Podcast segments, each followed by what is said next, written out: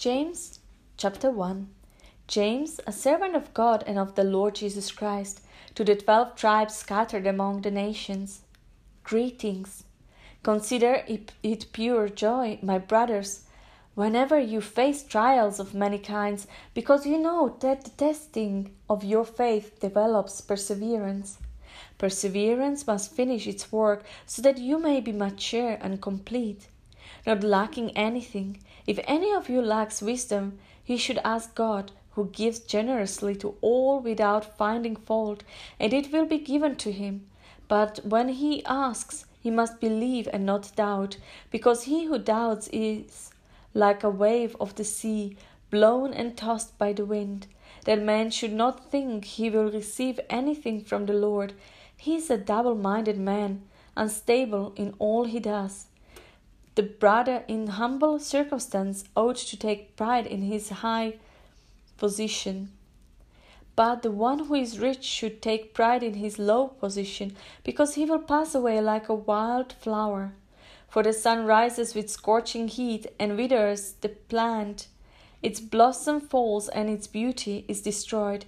In the same way, the rich man will fade away even while he goes about his business. Blessed is the man who perseveres under trial, because when he has stood the test, he will receive the crown, crown of life that God has promised to those who love him. When tempted, no one should say, God is tempting me, for God cannot be tempted by evil, nor does he tempt anyone. But each one is tempted when, by his own evil desire, he is dragged away and enticed. Then, after desire has conceived, it gives birth to sin, and sin, when it is full grown, gives birth to death. Don't be deceived, my dear brothers. Every good and perfect gift is from above, coming down from the Father of the heavenly lights who does not change like shifting shadows. He chose to give us birth through the word of truth, that we might be a kind of first fruits of all He created. My dear brothers, take note of this. Everyone should be quick to listen, slow to speak, and slow to become angry, for man's anger does not bring about the righteous life that God desires. Therefore, get rid of all moral filth and the evil that is so prevalent, and humbly accept the word planted in you, which can save you.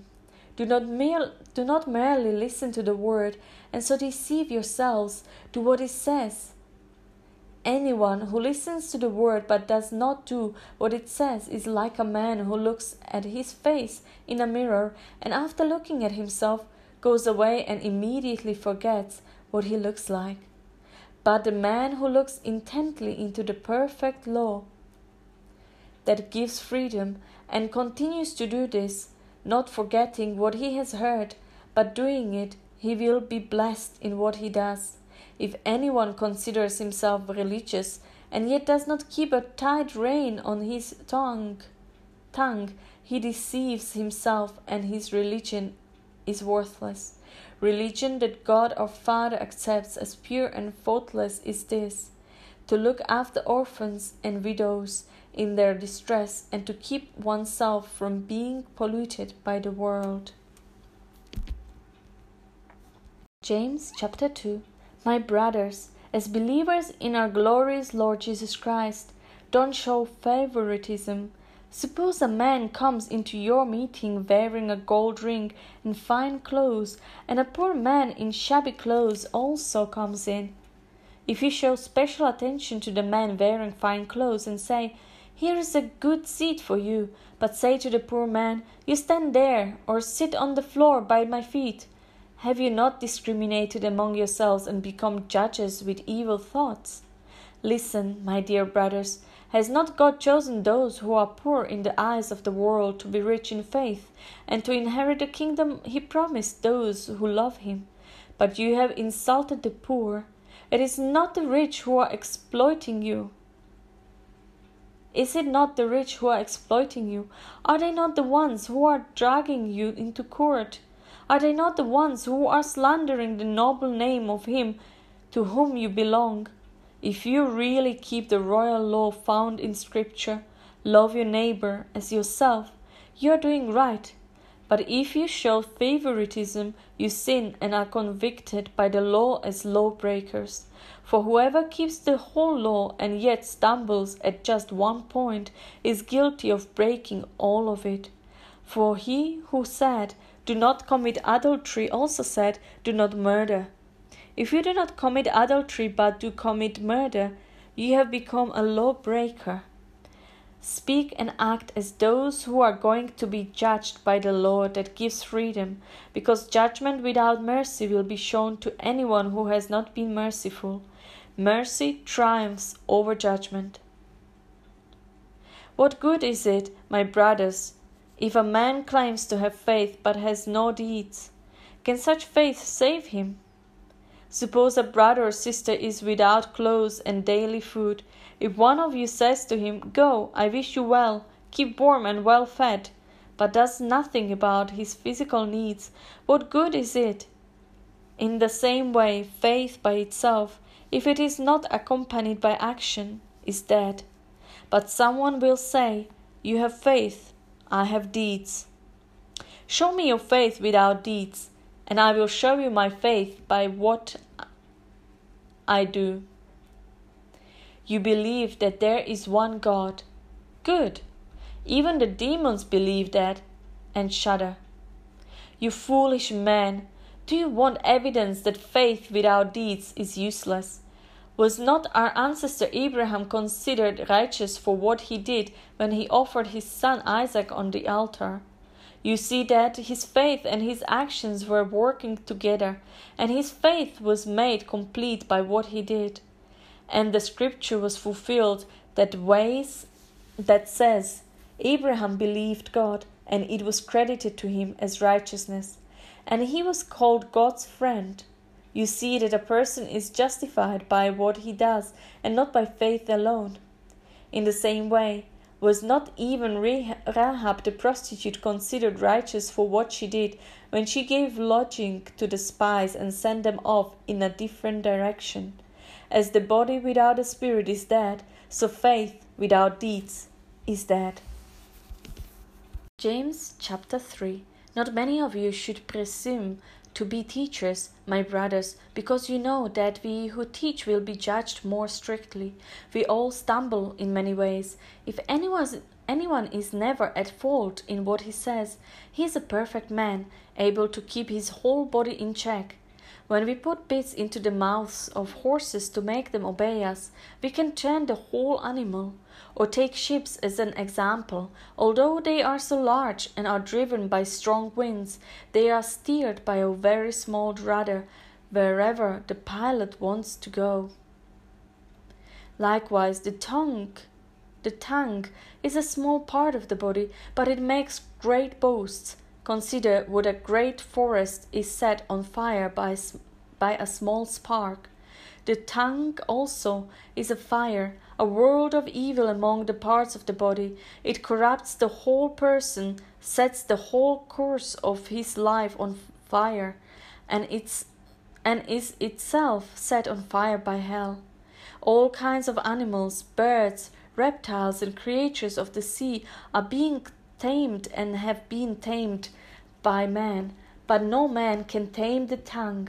It is a restless evil, full of deadly poison.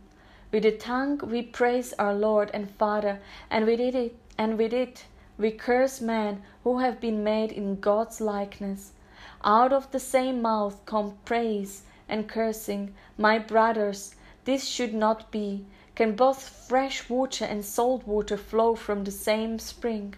My brothers, can a fig tree bear olives, or a grapevine bear figs? Neither can a salt spring produce fresh water. Who is wise and understanding among you? Let him show it by his good life, by deeds done in the humility that comes from wisdom. But if you harbor bitter envy and selfish ambition in your hearts, do not boast about it or deny the truth. Such wisdom does not come down from heaven, but is earthly, unspiritual, of the devil. For where you have envy and selfish ambition, there you find disorder and every evil practice. But the wisdom that comes from heaven is first of all pure, then peace loving, considerate, submissive, full of mercy and good fruit, impartial, sincere, peacemakers, who sow in peace raise a harvest of righteousness. James chapter 4 What causes fights and quarrels among you? Don't they come from your desires that battle within you?